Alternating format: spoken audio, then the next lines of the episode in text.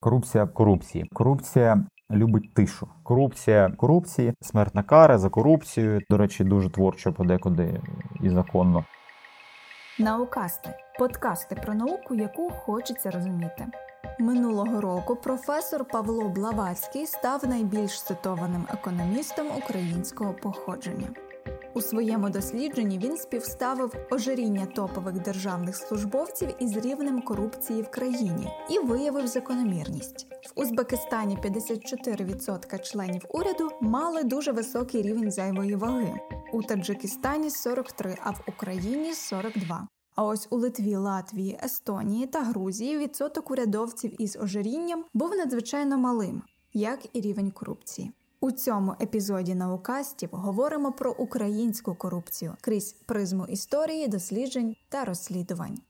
Зі мною говоритиме Олександр Скомаров, кандидат юридичних наук. Олександр також навчався в Академії ФБР у США, а зараз працює заступником керівника головного підрозділу детективів, керівником другого підрозділу детективів у Національному антикорупційному бюро НАБУ. Олександре, давайте почнемо з того, що ви розкажете, що таке набу і чому воно працює і існує в нашій країні, поряд із тим, що з корупцією, напевно, мало би боротися не одне воно, але набу у нас є, і це основний такий гігант антикорупційний. Знаєте, Національне антикорупційне бюро України є державним правоохоронним органом, на який якраз і покладаються завдання щодо запобігання, виявлення, припинення, розкриття корупційних правопорушень, які були вчинені вищими посадовими особами, уповноваженими на виконання функцій держави або місцевого самоврядування. Національне антикорупційне бюро України було створено в таких умовах, коли і суспільство, і парламент вже зрозуміли, що система боротьби з корупцією потребує докорінного реформування шляхом створення спеціалізованих антикорупційних органів, покликаних боротися з корупцією.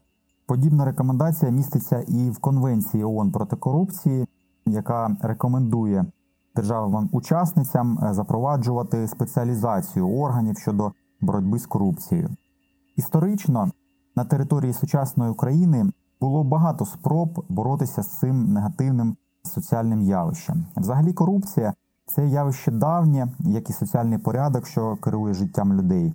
Історико-правові дослідження свідчать, що корупція існувала у суспільстві завжди з моменту виникнення держави, а отже, й утворення державного апарату управління суспільством. Жодна із соціально-політичних і економічних систем не мала і не має імунітету від корупції, змінюються лише її обсяги і прояви, а також можливості, що визначаються ставленням до неї держави і суспільства. Готуючись до нашого подкасту, я читала, що перші згадки про спроби боротьби з корупцією в якихось історичних документах датуються 24 сторіччям до нашої ери. Історики е, співставляються з тим, що як тільки у держави з'являлися структури, тобто умовно з'являлися в Україні ті люди, які володіли ресурсом стосовно організації господарства чи організації економічної, одразу паралельно з'являлася корупція. Виходить, що там, де є можливість чимось розпоряджатися, це тягне за собою і одразу можливість корумпувати цю структуру. Дійсно, проведені дослідження свідчать про те, що е, корупція з'явилася майже одразу з організацією суспільства у е, державу. Коли була створена держава, з'явилися її посадовці, чиновники, які знову ж таки почали використовувати їх службове становище для власного збагачення, для задоволення власних потреб, нехтуючи при цьому інтересами суспільства. І дійсно, ми бачимо, що на території сучасної України, починаючи з існування міст полісів, наприклад, у Причорноморі, і в подальшому завжди існувала як корупція, так і особи, які таким або тим або іншим чином боролись. Корупція нам доволі рідна історично. Окей, а що ви можете сказати про те, що коли з українцями десь в поїзді чи там за сімейним столом на Різдво чи Пасху заходить мова про корупцію, автоматично з'являється фраза Ну, така наша ментальність. Ви Як знаєте, боротися або не боротися, прийняти чомусь в латвійців, естонців не така ментальність, а в нас така. Що з цим? Що це? ви знаєте, я думаю, що рішити тільки на ментальність не варто. Для того, щоб ефективно боротися з корупцією, кожен повинен для себе прийняти внутрішнє рішення про те, що людина не приймає корупції як такої, ні в якості прийняття корупційних благ для себе, ні в якості використання зараз або в майбутньому свого службового становища або суспільного становища задля власного незаконного збагачення, задоволення власних незаконних необґрунтованих потреб. Якщо більша частина суспільства сформує негативне е, ставлення, яке полягає в нульовій толерантності до корупції, то я думаю, що це явище буде постійно е, поступово зникати. І впевнений, що найбільш розвинені держави не відразу прийшли до цієї нульової толерантності корупції. Ми, наприклад, вивчали досвід Сінгапуру, який ще всередині минулого сторіччя був дуже корумпованою країною, був в економічному занепаді, не мав фактично ніяких ресурсів для держави. Населення було дуже бідним, і, звичайно ж, в цих умовах корупція процвітала значним чином. Однак, з приходом до влади лідера Лі Куан Ю, який, до речі, був дуже авторитарною людиною, його владу не можна називати демократичною. Однак е, це була вольова людина, яка змогла провести необхідні реформи, сформувати суспільстві нульову толерантність до корупції і привести країну до, до того стану, до того стану економічного розвитку, яким ми бачимо Сінгапур сьогодні. І дійсно там сьогодні зберігаються суворі заходи щодо запобігання протидії корупції, зберігаються суворі заходи покарання за вчинення корупційних злочинів, зберігаються широкі повноваження антикорупційних органів. Разом з цим корупція знаходиться на дуже низькому рівні, а економічний розвиток держави навпаки на високому рівні. І я думаю, що це один з прикладів, на які можна рівнятися для того, щоб в майбутньому наша країна могла розвиватися. А тоді одразу хочеться перескочити до ось такої тези, що е, нам в нас вийде подолати корупцію, коли до влади пройде така людина залізної руки. Багато хто покладається на те, що всіх порятує доволі авторитарна рука. Просто з прикладу з Сингапуром виглядає, що нам якраз ця авторитарна рука зараз і потрібна. Але чи не є в сучасному світі це такий не зовсім коректний шлях? Я розглядав би приклад Сінгапуру не в якості успіху авторитаризму як такого. Я розглядав би цей приклад в якості успіху боротьби з корупцією та позитивних наслідків для держави, які настають в разі успішної боротьби з корупцією. Тому, звичайно, світ не може рухатися до авторитаризму. Звичайно, ми повинні дотримуватися демократичних стандартів у роботі державних органів, е, дотримуватися Конституції України яка означає, що єдиним джерелом влади в Україні є народ, дотримуватися міжнародних норм, разом з цим починати переосмислювати своє життя, переосмислювати підход до речей і формувати саме нульову толерантність до корупції. Якщо не буде споживача корупції, я думаю, що ринок цих е, чорних корупційних послуг також буде знижуватися і зникати, тому що в корупції завжди є дві сторони: одна людина, яка бере хабар або вимагає е, хабар, а інша людина, яка готова його надавати, готова замовчувати цей факт, тому що розуміє, що можливо, якщо вона в даному конкретному випадку скористається можливостями хабарництва, вона отримає для себе якісь вигоди.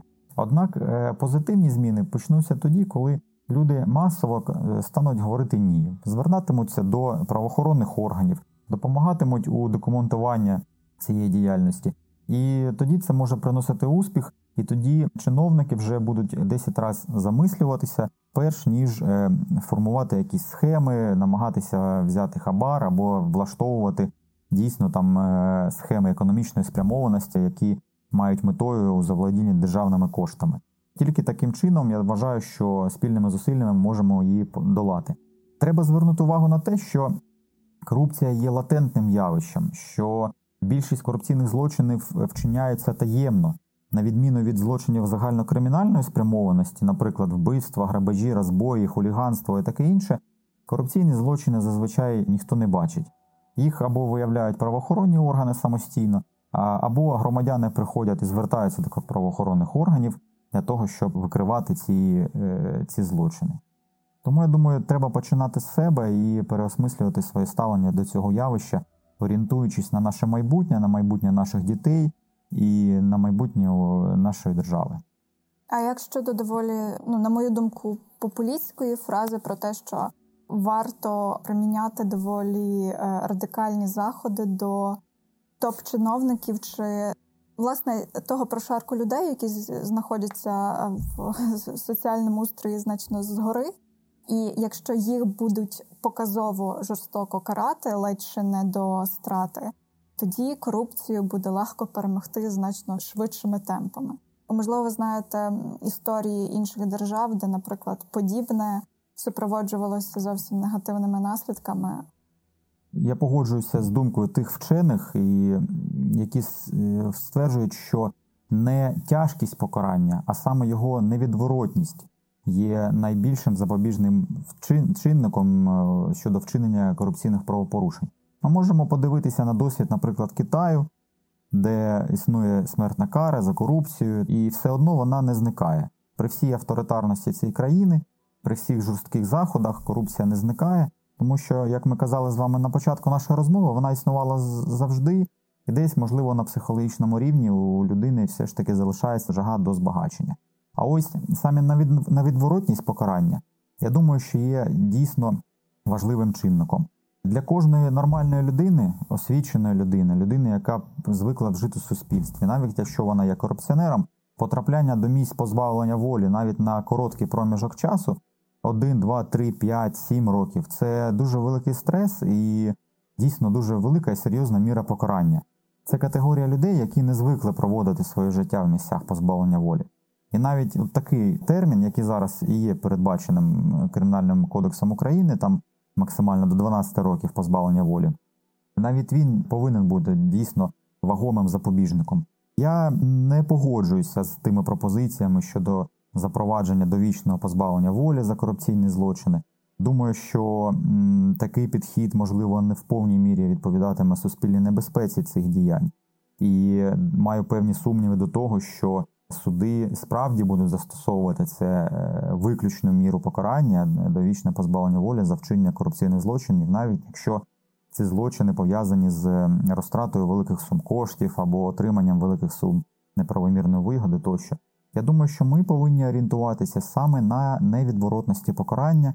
Ми повинні орієнтуватися на поверненні активів, які здобуті злочинним шляхом. Ми повинні орієнтуватися на спеціальну конфіскацію, механізм якої вже є в кримінально-процесуальному і кримінальному законодавстві. Тому саме такими, напевно, більш цивілізованими методами, але законними та жорсткими, повинно добуватися ефекту у боротьбі з корупцією. Коли оцінюють країни, власне говорять про рівень корупції. Це щось типу збірного поняття, але що таке рівень корупції? Тобто, це щось у відсотках дуже часто. Але, е, хоч ми і чуємо цю фразу постійно, я впевнена, що мало хто зрозуміє дійсно значення цього поняття. Ви знаєте, ми бачимо, що кожного року організація Transparency International публікує відомості про рівень корупції у всіх державах світу. І це дослідження є непростим. При е, його проведенні враховується дуже багато факторів, починаючи від законодавства, яке регламентує боротьбу з корупцією, завершуючи іншими чинниками, які також таким або іншим чином впливають на це явище. Тому ця оцінка є дійсно комплексною. Я думаю, що в ній використовуються сотні показників, і держава для того, щоб досягти істотного прогресу в боротьбі з корупцією, не повинна обмежуватися лише жорстокими покараннями за корупцію, а цьому повинна передувати комплексні реформи, реформи державного сектору, реформи економіки, реформи пов'язані з приватизацією державних підприємств. Реформи з звичайно ж пов'язані з роботою правоохоронної системи і таке інше. Тому вважаю, що ці оцінювання, ці дослідження є дійсно комплексними, а держава в свою чергу повинна багато працювати для того, щоб піднятися в рейтингу і дійсно демонструвати світові е, світ поступ на боротьбу з корупцією. А коли людина думає про те, заплатити лікарю чи не заплатити, там нехай якихось 50 гривень. Мені здається, вона можливо це і не розцінює корупцію, оскільки вона вважає свій вклад дуже мізерним. Можливо, ми зараз зможемо побудувати причинно-наслідковий ланцюжок, аби показати, як оці нещасних 50 гривень, але у великих кількостях по всій країні, передаючи цю поведінку своїм нащадкам, друзям, там, подругам і тому подібне, впливає глобально на економіку країни. Тому що те, що я бачу, мені здається, що постійно винять тих, хто на топових посадах, але продовжують те, що ми на початку говорили, продовжують створювати оцей масивний е, такий комплексний стан корумпованості всього, просто цими маленькими вкладами. Ви знаєте, насправді питання, чи ці 50 гривень є причиною, чи вони є наслідком тієї ситуації, яка склалася в державі, досить дискусійне. Тому що, наприклад, в розвинених державах, де рівень корупції значно нижчий, ніж в Україні, лікарі дійсно є дуже заможними людьми, і це є найбільш престижних не тільки в суспільстві, оскільки вони допомагають, а й в економічному розумінні професій. Якщо ми візьмемо, наприклад, Сполучені Штати Америки або країни Європейського Союзу, то там професія лікаря є високооплачуваною, і лікарі, ну я впевнений, що він не буде брати ті 50 гривень з пацієнта для того, щоб піти купити хліба собі додому і якось протриматися. Я е, пропонував би розглядати це питання більш комплексно. У нас дійсно найбільші суми розкрадань е, і найбільш серйозні схеми корупції відбуваються на найвищому рівні. І вже працюючи 5 років у національному бюро, я е, в цьому ще раз пересвідчився. Я бачив кримінальне провадження і розслідував кримінальне провадження, де крадуться просто колосальні суми коштів. Особливо це стосується державних підприємств. На жаль, мусимо констатувати, що великі суми йдуть не на розвиток цих підприємств, не на виплату дивідендів держави, а е, в кишеню в тих або інших е, посадовців. Звичайно, від цього страждає бюджет. Звичайно, від цього страждає зарплати лікарів. Звичайно, це заважає підвищувати і доводити до належного рівня ці зарплати лікарів. І дійсно виникає та ситуація, яку ми бачимо, коли люди дають лікарям, тому що знають, що лікар отримає 4 тисячі гривень або 5. І знають, що ці 50-200 гривень цьому лікарю допоможуть і, можливо, якось е, виявляють свою mm-hmm. вдяку. Але так, це негативне явище, так. Але це питання комплексне. І те ж саме я можу сказати не тільки про лікарів, я можу сказати і про інших державних службовців, які отримують незначні заробітні плати. Деякі з них вимушені вдаватися до корупції для того, щоб звести свій власний сімейний баланс в сімейному бюджеті. Деякі з них не зупиняються на цьому, на зведенні балансу і продовжують е, бути корумпованими.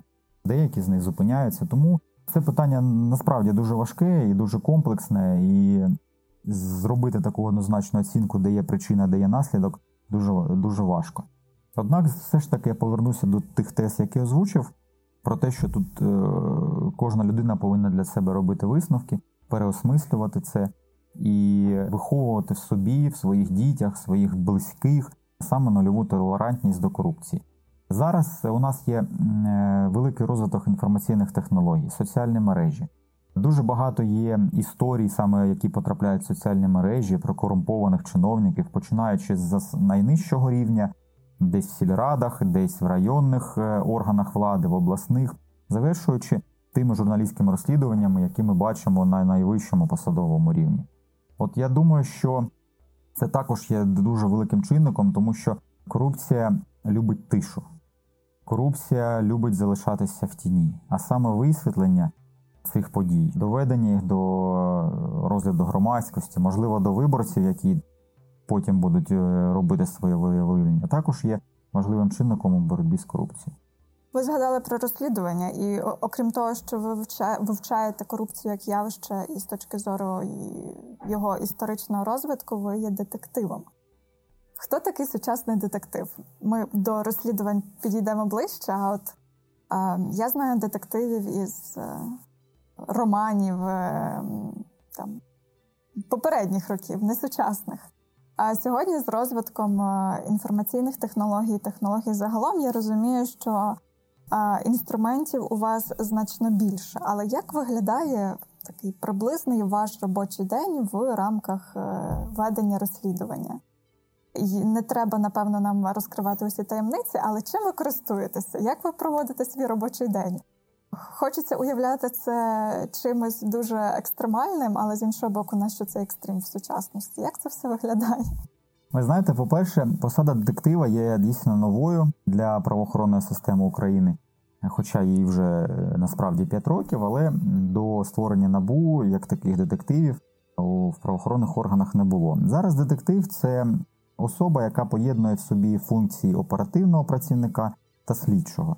Насправді, фактично, е, ці люди поєднують собі набагато більше професій, тому що сучасність вимагає розвиватися, і ті виклики, які перед нами стоять, вимагають постійного розвитку і е, вимагають того, щоб ми не зупинялися на досягнутому.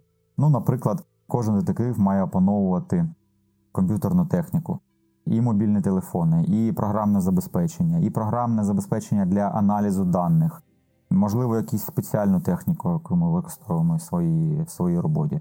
Е, детектив повинен опановувати і в тому числі вогнепальну зброю, і володіння водіння транспортним засобом, в тому числі, можливо, подекуди в екстремальних умовах. Тому ця посада і ці люди, які їх займають, є дійсно, як кажуть, універсальними солдатами.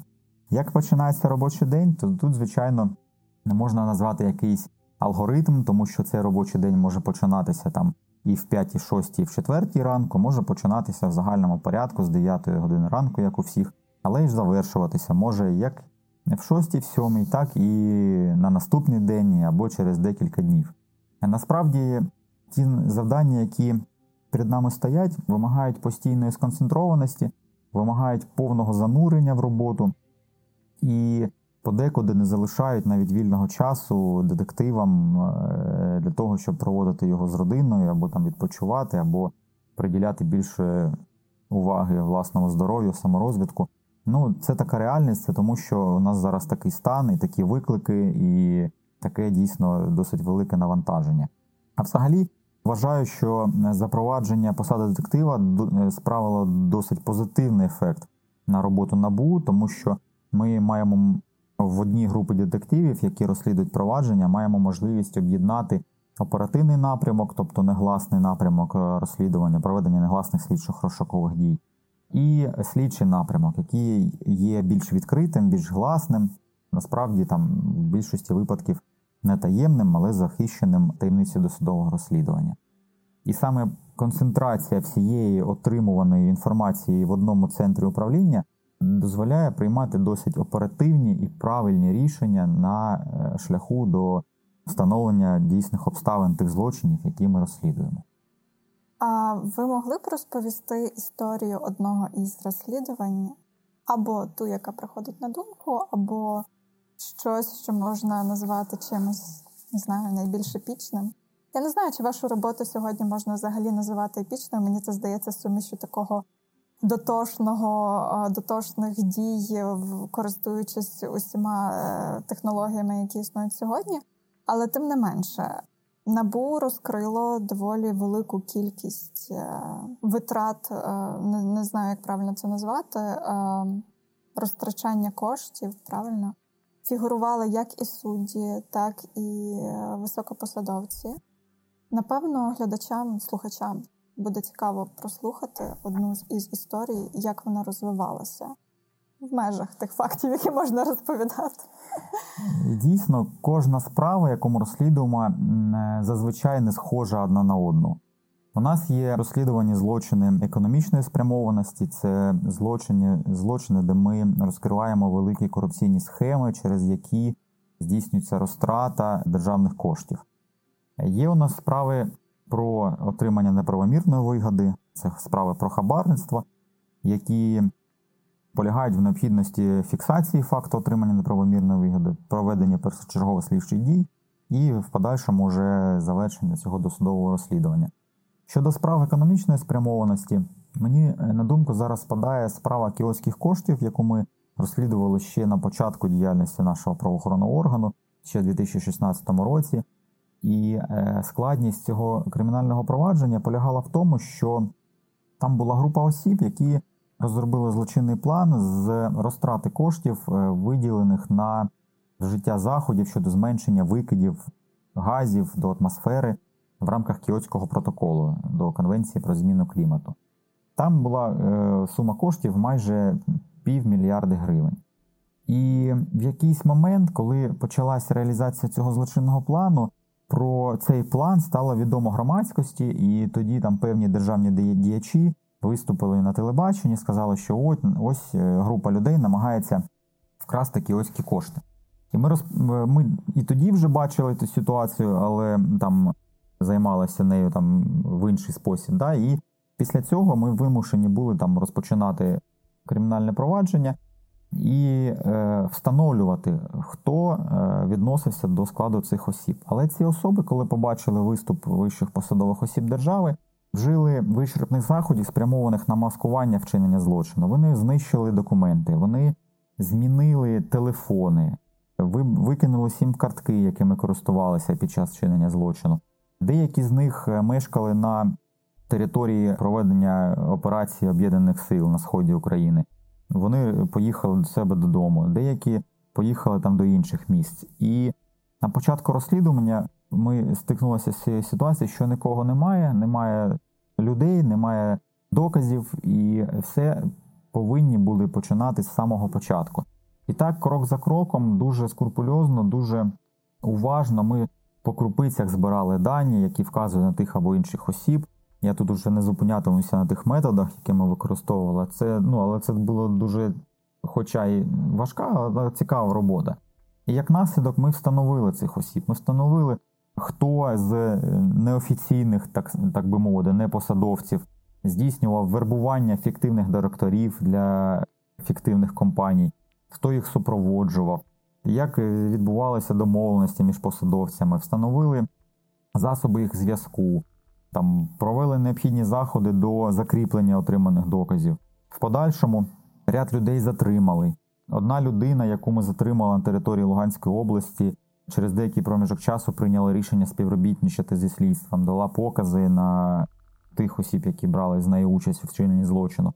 І ну, і ми дійшли до того, що дійсно злочин розслідували, і е, кримінальне провадження було спрямовано для розгляду суду до розгляду суду, і зараз воно ще розглядається. Але ми е, дійсно, можна сказати, навіть пишаємося тим, що от з нуля змогли встановити всю цю цепочку, весь всю хронологію події саме в цьому економічному кримінальному провадженні, коли самі злочинці вже знали, що за ними йдуть, і зробили все можливе для того, щоб знищити всі можливі докази. Тобто, по суті, тут ось ці публічні виступи, вони їх злякали, і через це так дійсно з публічних було. виступів вони ці виступи містили в тому числі заклик до правоохоронців, давайте ж розслідувати, розберіться, все таке інше. І е, зазвичай будь-який розголос для кримінального провадження він має негативні наслідки. Будь-який неконтрольований розголос, коли слідчий самостійно не приймає рішення про можливість розголошення тих або інших відомостей до судового розслідування. Ну, в тому випадку так і відбулося.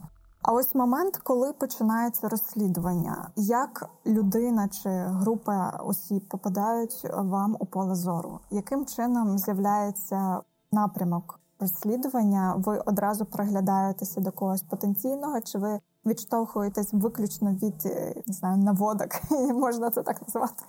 Ви знаєте, насправді існують е, різні підстави, які можуть е, виступити поштовхом ну, підставою для початку розслідування кримінального провадження. Це можуть бути наші власні матеріали напрацьовані, тому що ми здійснюємо постійний аналітичний пошук тієї інформації, яка може свідчити про вчинення корупційних злочинів на тих напрямках, де набу виконує свої повноваження. Це можуть бути звернення громадян. Це можуть бути звернення інших е, органів, державних органів, в тому числі правоохоронних органів. Тому зазвичай на початку розслідування ми е, бачимо приблизне коло осіб, які можуть бути причетними до вчинення злочинів. Якщо це посадовці певного органу або організації, то ми, виходячи з нормативно-правових актів, бачимо, хто згідно з їх повноваженнями може впливати на ті чи інші процеси, приймати ті або інші рішення. Звичайно ж, ми будемо перевіряти їх причетність до вчинення злочину. Якщо це справи про отримання неправомірної вигоди, то, як правило, тут є заявник, який приходить, пише заяву про те, що якась посадова особа вимагає неправомірну вигоду, тут же очевидно, хто є нашим фігурантом кримінального провадження. Як я казав раніше, кожна справа не схожа одна на одну. Водночас, е, на початку розслідування, як правило, ми приблизно розуміємо, чию причетність ми повинні перевірити.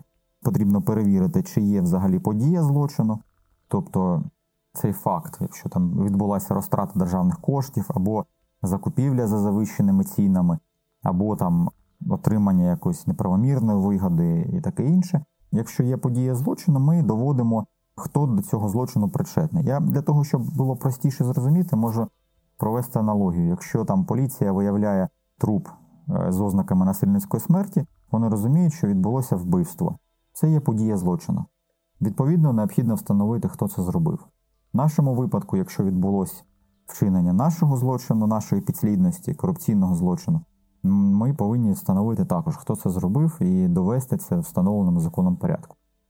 Судді це напевно болюча тема багатьох е, країн, які зараз знаходяться ну, на етапі розвитку. Можливо, ви розкажете про ті випадки, які траплялися у вашій практиці. Знаю, що у вас були розслідування щодо судді у Львові, також були розслідування щодо судді в Харкові. Можливо, ви зможете ці справи порівняти, наприклад, між собою. Ви знаєте, е, говорячи про корупцію в судах, хочу зазначити, що дійсно це є великою проблемою для нашої держави, тому що людина звертається до суду і шукає там справедливості, шукає там захисту своїх прав. І саме судовий порядок захисту в демократичній державі повинен відігравати дуже велику важливу роль в підтриманні порядку, в підтриманні законності. Але люди подекуди зіштовхуються з тим, що суди є корумпованими. Я не можу казати це про кожного суддю, однак не можу і сказати, що цієї проблеми не існує. Ті кримінальні провадження, вже не прив'язуючись до певних місць, міст, де ці судді працювали, яким розслідували, зазвичай дійсно були пов'язані з тим, що судді вимагали гроші за прийняття рішень на користь тих осіб, від яких вони ці гроші просили. Це були рішення, наприклад, які би полягали у незастосуванні, наприклад, покарання у вигляді позбавлення водійських прав за керування транспортом в нетверезому вигляді, в нетверезому стані, або рішення про повернення арештованого майна, зняття арешту з майна, або там рішення у цивільних справах на користь тих або інших осіб. Траплялися випадки, коли отримували хабарі за прискорення розгляду тих або інших справ. Тому та ситуація, яка склалася в судовій системі, відсутність належного реформування, кадровий голод, навантаження на суддів, вона сприяє цій корупції. Тому що якщо людина, наприклад, в великому місті звернеться до суду за захистом своїх прав, то першою для неї проблемою може стати те, що її позов буде розглянутий не найближчим часом, це точно, тому що у суді вже 150-200 таких справ є на розгляді. І справи призначаються через 2-3 місяці, півроку. Це перша проблема. Інша проблема в тому, що людина дійсно, якщо хоче захистити свої права, суддя це розуміє і або через довірених осіб, або подекуди навіть самостійно висуває вимогу, що якщо ти хочеш таке рішення, то, будь ласка, це скоштує таку-то суму коштів. І дуже добре, коли люди, коли це бачать, йдуть до правоохоронного органу. Якщо ми говоримо про хабарництво в судах, це набу, це підслідність набу. Я вдячний тим людям, які дійсно йдуть, звертаються допомагають в розкритті цього злочину, документуванні злочинної діяльності. І всі ми бачимо результат, вже кілька десятків суддів були викриті при вчиненні таких злочинів, і справи щодо них передані до суду. І ми будемо сподіватися, що суди також прийматимуть справедливі рішення на підставі тих зібраних нами доказів. Бачимо ми інші ситуації, коли ми направляємо справу до суду відносно судді, вона продовжує здійснювати правосуддя. Чи це можливо в державі, в розвиненій державі? Ну, дуже спірне запитання. У, у нас такі випадки виникають тільки запитання, здивування, таке інше. Тому ще раз е, хочу наголосити, що боротьба з корупцією в судах буде успішною також за допомогою громадян, які не будуть з тим миритися, не будуть замовчувати, не будуть боятися, що потім їх справа буде розглянута проти них, якщо він напише заяву на суддю і допоможе його викрити в вчиненні злочину, а навпаки, прийде до правоохоронців і допоможе припинити це свавілля. А як виглядає? Ви працюєте детективом? У вас є ваші колеги, детективів в Україні, я так розумію, небагато. А як детективами, в принципі, стають? Ви проходили навчання у Штатах, але окрім цього, ви пройшли ще свій дослідницький шлях явища корупції. Припустимо, нас буде слухати людина, яка захоче побороти корупцію ще більш ефективніше, аніж там знаходячись в своїх рамках. Захоче вашою колегою стати. Який приблизний шлях мала би пройти ця людина? Якими характеристиками вона має володіти? Хто стає детективами набу? Ви знаєте, щоб стати детективом набу, не обов'язково проходити навчання за кордоном. Дійсно, є законом передбачені певні вимоги, як то вища юридична освіта, досвід роботи в галузі права, необхідні знання, стан здоров'я і так далі. А взагалі, якщо ми подивимося на детективів, які вже працюють в набу, то це люди з різних з різних сфер юриспруденції. Окремі з них раніше працювали в правоохоронних органах, причому в різних в органах прокуратури, в органах внутрішніх справ, податкової міліції, Служби безпеки України. Інші ніколи не працювали в цих органах, працювали в приватному, наприклад, секторі, в юридичних компаніях, помічниками адвокатів, деякі працювали навіть в судах. Але коли людина потрапляє до набу, якщо вона проходить цей складний конкурсний відбір, який, до речі, складається з декількох важливих елементів, про які я вам розповім, коли людина потрапляє до набу, вона вчиться новому, вона застосовує свої вже здобуті навички, отримує нові навички, необхідні для повноцінного виконання своїх завдань, і працює далі. І дуже дуже багато успішних детективів, які розслідують насправді складні справи, не були до цього правоохоронцями. І з одного з іншого боку, і колишні правоохоронці також дуже гарно вписуються. Вони мають досвід правоохоронній діяльності, досвід роботи з кримінальним процесуальним законодавством і також ефективно виконують свою роботу. Для того, щоб потрапити до набу, треба пройти відбір, здати тести на знання законодавства, там міститься мінімальний прохідний бал, здати тести на загальні здібності, так звані General Skills. До речі, вони дуже часто виявляються, напевне, складнішим навіть ніж тести на знання законодавства, тому що вони полягають у перевірці вербальних, математичних, абстрактно-логічних мислення людини. В подальшому людина проходить співбесіду з конкурсною комісією, дослідження на поліграфі, а до співбесіди ще є психологічні тести, MMPI, всесвітньо відомий тест. Тому цей процес дійсно є дуже складним. І завдяки цьому складному процесу, завдяки тому, що перш ніж отримати роботу в набу, людина повинна е, показати всі свої навички та здібності, ми дійсно маємо хоч і небагато, але дійсно кваліфікованих детективів, які не бояться тих складнощів, з якими вони стикаються, які можуть розв'язувати ті задачі, які перед ними стоять. До речі, дуже творчо подекуди і законно. Тому я думаю, що це вдалий підхід для того, ну в тому плані, що людей в НАБУ обирають дуже ретельно. Ми бачимо, що за ці 5 років, при тому, що детективи набу перебувають під постійною увагою всіх правоохоронних органів, громадськості, активістів, зацікавлених осіб, які хотіли би щось погане про нас написати, але жоден детектив не отримав неправомірну вигоду, жодний детектив не, не потрапив в корупційний скандал. Це все є наслідком того ретельного відбору, який зараз відбувається і відбувався до цього.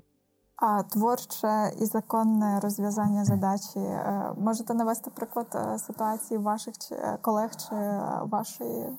Я думаю, що ну навряд чи я зможу зараз назвати приклад, тому що творчість більш притаманна на, на оперативній діяльності, тобто прихованій.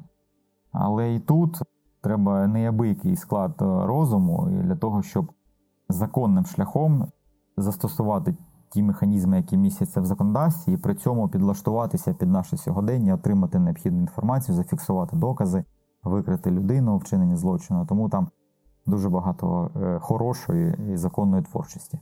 А ви згадували про знову ж таки, це запитання зараз може прозвучати дивно, але коли ми дивимося в новинах сюжети про конфіскацію суми коштів великої, які е, одна людина передавала іншій. Багатьох цікавить, а що відбувається з ось тими грошима, розкладеними там по підлозі, копюрками кожними. Що з ними відбувається далі? Ці гроші оглядаються, е, вилучаються і в подальшому на час розслідування передаються на зберігання.